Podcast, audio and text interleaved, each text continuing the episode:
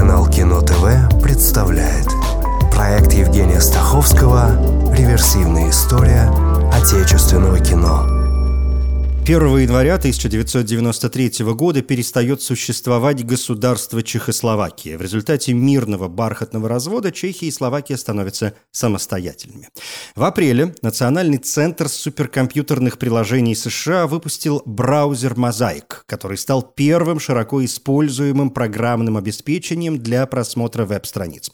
Правда, к декабрю 1993 года в интернете было всего 623 сайта.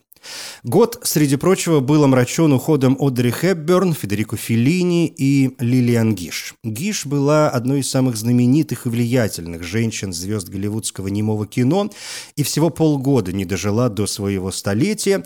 Первым ее фильмом был «Невидимый враг» 1912 года, последним «Августовские киты» 1987, и вот теперь кино. Год 1993. Первую главу я начал с того, что в этом году сильна французская тема. С ней и продолжим. Фильм «Увидеть Париж и умереть» позволил Татьяне Васильевой получить за женскую роль премию Ника и награду на кинотавре. Васильева очень хорошая актриса, и очень жаль, что через 30 лет она потеряет свой статус, что даже будет возникать ощущение, что она слегка сошла с ума. Впрочем, мог сказаться казус, произошедший в 2018 году в московском метро, когда ей защемило голову дверью вагона, и она получила травму головы. При этом она, говорят, сначала отыграла спектакль и только потом обратилась за медицинской помощью. Актриса не стала подавать в суд, мол, она уверена, что толком никто разбираться не будет, а как обычно накажут какого-нибудь невиновного, кого-нибудь крайнего, и все. И вот так и возникает парадокс, как уживается любовь к системе с уверенностью, что система не работает. Непонятно. Как бы то ни было, «Увидеть Париж и умереть» — сильная драматическая роль Васильева играет мать с гиперопекой над своим талантливым сыном-пианистом, роль Дмитрия Маликова, и это его первая роль в кино, а в то время Маликов еще был студентом Московской консерватории по классу фортепиано.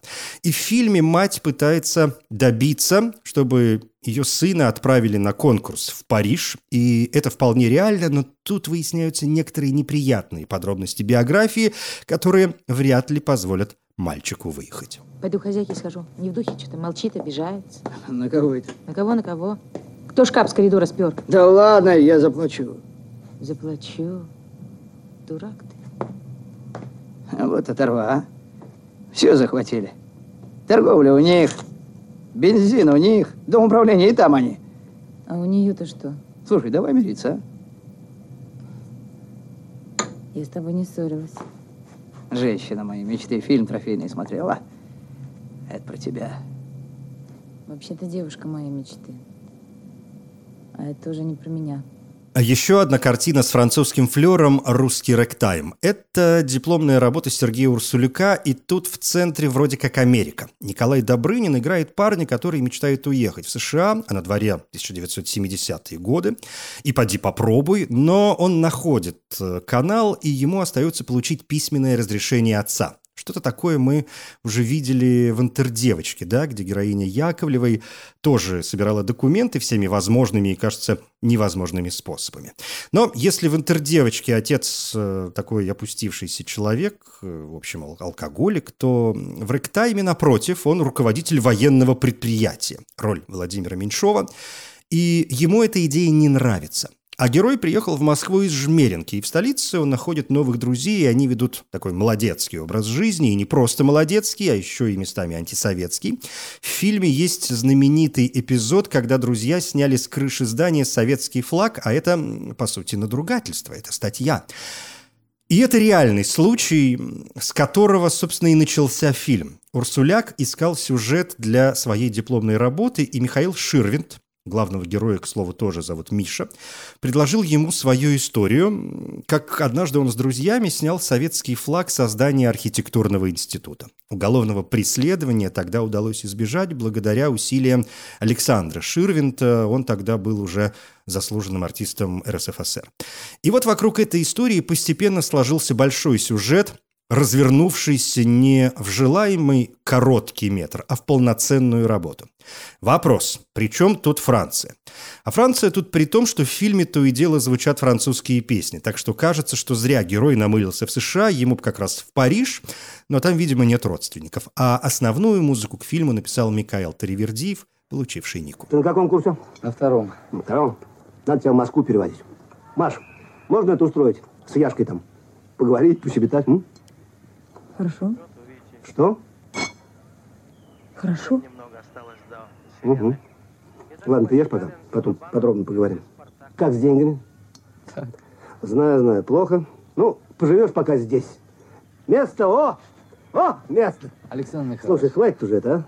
Давай, прекрати. Александр Михайлович. Отец, папа, батя. Саша. Иди, Маша. Иди. Помимо французской темы, в 1993 году есть другой сильный пункт в отечественном кино, и это пункт политический, ну, то есть дорвались. Политический детектив «Падение» начинается с того, что из окна выбрасывается человек. Потом еще несколько смертей, и все это высокопоставленные чиновники. А время начала 90-х, путч, все такое. Не все верят в то, что эти смерти самоубийства. Еще один политический детектив «Серые волки». Это последний фильм Игоря Гостева, известного по трилогии о партизанах и военных разведчиках «Фронт». «Серые волки» показывают версию снятия Никиты Хрущева с поста главы государства заговорщиками во главе с Брежневым. Сценарий помогал писать Сергей Хрущев, сын Никиты Сергеевича. Использовали и возможные открытые архивы КГБ. Но к почти документальному сюжету примешивается и выдуманный для острастки о сотрудниках контрразведки, которые хотят помешать заговорщикам. Съемки фильма проходили в подлинных интерьерах государственной дачи Хрущева в Пицунде. Ролан Быков в роли Хрущева гениален. А вообще политический детектив для отечественного кино редкий жанр, тем более если надо снимать не про загнивающий Запад, а про себя. Вот ты кто сейчас будешь? Кандидат технических наук. Вот ты мне и скажи, ученый, как же это так? В Швеции-то социализм. Ты понял? Не у нас, не здесь, а у их в Швеции, Ленинградскую область. Не детектив, но сплошная политика в фильме Михаила Туманишвили «Завещание Сталина». Название выглядит тяжеловесно. Намекает, может быть, даже на шпионскую или мистическую историю. Ничего подобного. «Завещание Сталина», снятое в советском стиле кино, с совершенно дурацкой музыкой и документальными вставками, призванными, видимо, усилить драматургию или прояснить, в какое время все это происходит, и вот до чего страну довели. Сталина на вас нет. По сюжету у неудачливого адвоката умирает отец, и буквально на смертном одре выдает ему тайну, как он, служа в молодости, в охране вождя народов, украл написанное, но недописанное Сталиным перед самой смертью завещание. И теперь, сынок, оно твое. Наш герой, роль Алексея Жаркова, не очень понимает, что ему с этой бумагой делать, но его дружок предлагает завещание дописать и объявить героя, понятно, чьим сыном. «Завещание Сталина» довольно забавная аллегория, она высмеивает и соскучившихся по сталинским временам, и устройство российской политики в целом. Если отбросить нормальные для начала 90-х недочеты, оказывается, что это очень полезное и реально интересное кино. И мы бы вдоволь над ним посмеялись, если бы Россия снова в эту историю не вляпалась. Ну, вывалился. Пьяный. Вывалился! Макдональдс сам загорелся. Евреев случайно перестреляли. Кричит: Стажков, фашист, Стажков, второй гиллер. Вы идею губите, Сталина! Палач! Не вернуться ли к кинотавру? В первой главе разобрались с победителями, но это не значит, что больше нечего смотреть. Вот, например, «Убийца». Кино про кино. Режиссер снимает фильм, какой-то обычный боевик, и вдруг начинает снимать нечто иное. Герой Смоктуновского пытается разобраться, почему. Тут что-то философское, что-то библейское, на первый взгляд какая-то проходная фильма, на деле развивается реальный артхаус. Или «Остров мертвых» – фильм, полностью смонтированный из немых отечественных фильмов. Классная и хроника, и мультипликация, и художественное кино.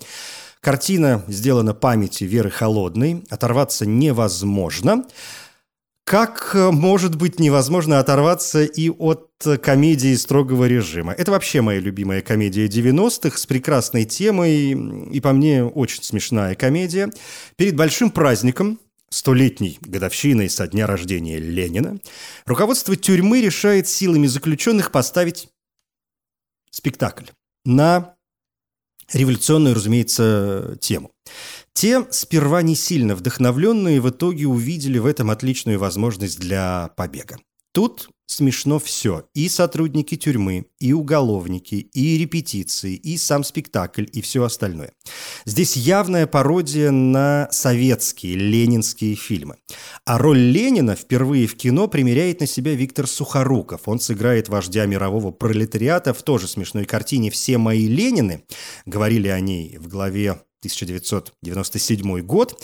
В комедии «Строгого режима» Сухоруков играет не стопроцентного Ленина, а заключенного, которому доверили играть Ленина, но он так входит в образ, что, кажется, становится похож на Ленина больше всех остальных актеров, когда-либо игравших Ленина. И все-таки я считаю, так будет лучше. В пьесе сколько раз можно говорить. Но пьеса не догма. А воздействие истинных ленинских фраз гораздо сильнее, чем эти байки вашего доморощенного писаки. Либо вы воздерживаетесь от высказываний ваших взглядов, либо придется вас поставить в танки. Дико, не да.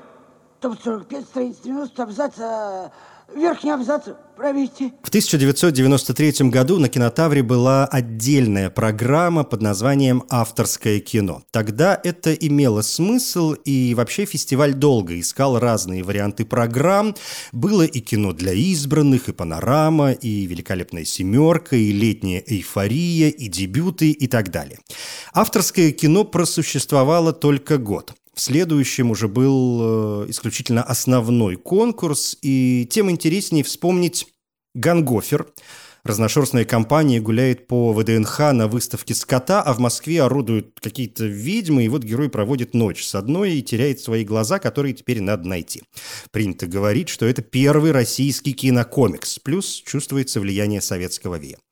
«С Новым годом, Москва». Дебютный фильм Натальи Пьянковой, который она снимала, когда еще училась у Соловьева и Рубинчика в Авгике. Тут в основе брат и сестра, встречающиеся под Новый год, но вряд ли они останутся одни. Очень студенческая работа, и тем не менее. «Присутствие».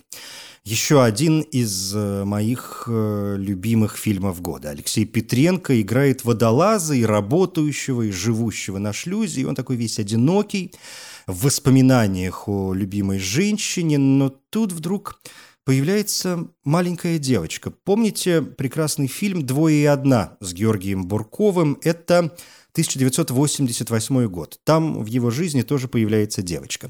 Есть некоторые отголоски, но стилистика совершенно разная, и я не знаю, насколько знакомы с «Присутствием» большие режиссеры начала 21 века, российские, я имею в виду, конечно, режиссеры, но есть стойкое ощущение, что «Присутствие» повлияло на такие работы, как «Коктебель», «Как я провел этим летом», «Свободное плавание», «Географ глобус пропил», и так далее. Пойду я, спать хочется.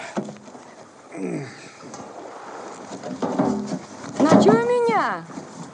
Вы все покрасили. Что ж, я краской буду дышать. А у меня краны горячие текут, починишь. Я подводник, а не сантехник. Впрочем, ладно, починю. Только вам это будет дорого стоить. Ну, я все отдам. Сергей Овчаров представил экспериментальную работу «Барабаниада». показанную также на Московском кинофестивале. Это немое, сюрреалистичное кино с музыкой Глинки, Мусоргского, Бетховена, Моцарта и не только. Овчаров уже снимал фильм с названием «Барабаниада» в 1980 году, но там 15-минутный короткий метр и совсем другая история. В его первой «Барабаниаде» барабан выпадает из грузовика и начинает преследовать человека, а потом и вовсе к нему приклеивается. Какой-то Хармс, ей-богу. В новой полуторачасовой «Барабаниаде», снятой совместно, разумеется, с Францией, все начинается с похорон, и вдруг труп восстает и ведет барабанщика похоронного оркестра в дом, где показывает ему другой большой барабан, и не просто барабан, а барабан Страдивари. И герой с ним отправляется в путешествие. Страдивари, как известно, увлекался струнными инструментами и барабанов не делал. Правда, где-то году в 2015-м, кажется, была история про два обнаруженных в Ватикане котла, которые использовали для готовки, и, найдя их при кухонной инвентаризации, предположили, что, возможно, это некое подобие литавр. Надо лишь отмыть, да кожу натянуть. Как бы то ни было, даже если это утка, большой барабан в фильме скорее отсылает к известному в постперестроечные времена анекдоту про то, как новый русский купил в магазине уникальный барабан Страдивари, пошел хвастаться перед братвой, а те его подняли на смех, мол, киданули тебя, дружочек. И тут возвращается в магазин желанием всех перестрелять, а ему говорят: ну что ты, скрипки Страдивари делал для лохов, а для нормальных пацанов барабаны. Ну, а «Барабаниада» Овчарова, во-первых, подтверждает его увлечение Чаплиным и Китоном, и это влияние в его картинах весьма заметно, а во-вторых, это спецприз на ММКФ и главный приз за авторское кино на Кинотавре, но я не могу поставить его фрагмент, поскольку там нет слов. А что до отдельной жизни, то она вполне присутствует и в закрученной драме «Не стреляйте в пассажира» Хусейна Эркенова. Это психоделическая история, в которой писатель пишет книгу, и его герой проходит через разные испытания и порой кажется, будто живет уже отдельно. Мы словно видим картинку, рисуемую в писательской голове.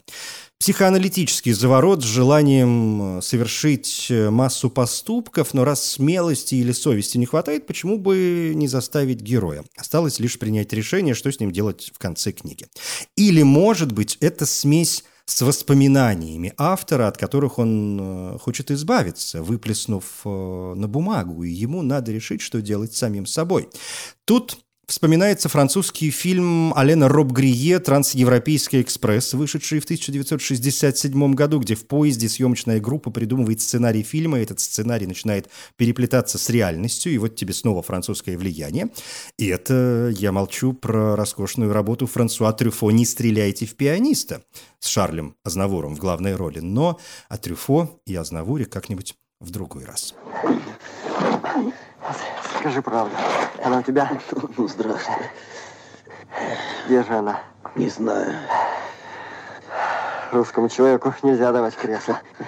Для русского человека это смерть. Где же она? Ты честно не знаешь, где она? Не знаю. Она ушла как Иуда. На цыпочках. Я даже не слышал, как она закрыла с собой дверь. Не спеши ты делать выводов. Может, она просто устала. Брось. Ушла как Иуда. «Баттерфляй» – меньше чем часовой фильм Алексея Учителя, посвященный режиссеру Роману Виктюку, вокруг него все и вертится. Это не чисто художественная работа, скорее публицистика, спектакли, репетиции, зарисовки в разных городах, друзья и актеры. Коротко говоря, жизнь. Виктюк, разумеется, представляет сам себя, впрочем, не только он. Я не раз имел счастье общаться с Романом Григорьевичем, и действительно счастье петь в этих золотах, как говорил великий наш контратенор Эрик Курмангалиев, тоже в фильме присутствующий. В фильме вообще много музыки, в том числе 5-я симфония Маллера, и вы понимаете, о чем я. Название «Баттерфляй» от знаменитого спектакля Виктюка 1991 года «М. Баттерфляй», и главная роль там как раз у Курмангалиева, он и поет сам, и восточная внешность помогает приблизиться к оригиналу, а это пьеса Дэвида Генри Хвана, написанная по мотивам биографии Ши Пэйпу, китайского актера и агента спецслужб.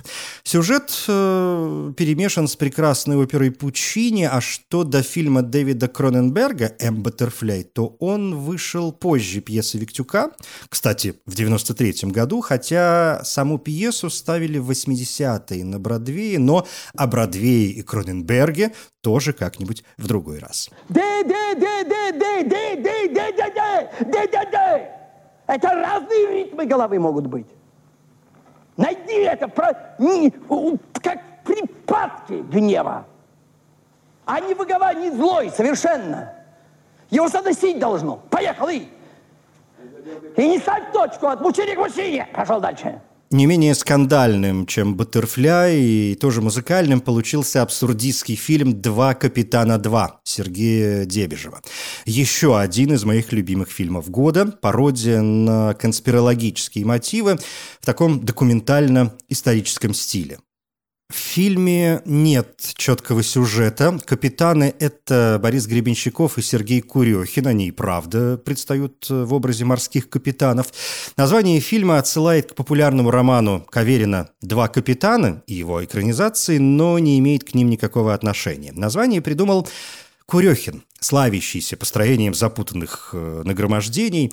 Создатели фильма записывали много роликов, как такую предварительную рекламу, и на съемки периодически приезжали журналисты, и Курехин каждый раз рассказывал разные истории по поводу того, чем они там занимаются.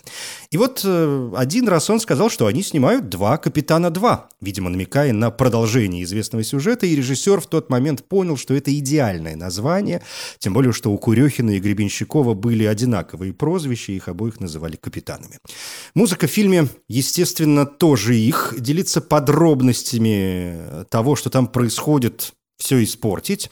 Но, например, об этом часто просто упоминают, поэтому и я согрешу. Когда выступает Адольф Гитлер, то он как бы произносит трек поэзии из альбома группы «Аквариум треугольник», а это стишок, проигрываемый задом наперед. При этом на экране мы видим кадры из фильма «Рифеншталь. Триумф воли», моменты из пропагандистского времен Третьего рейха немецкого еженедельного обозрения и фрагменты советской военной кинохроники.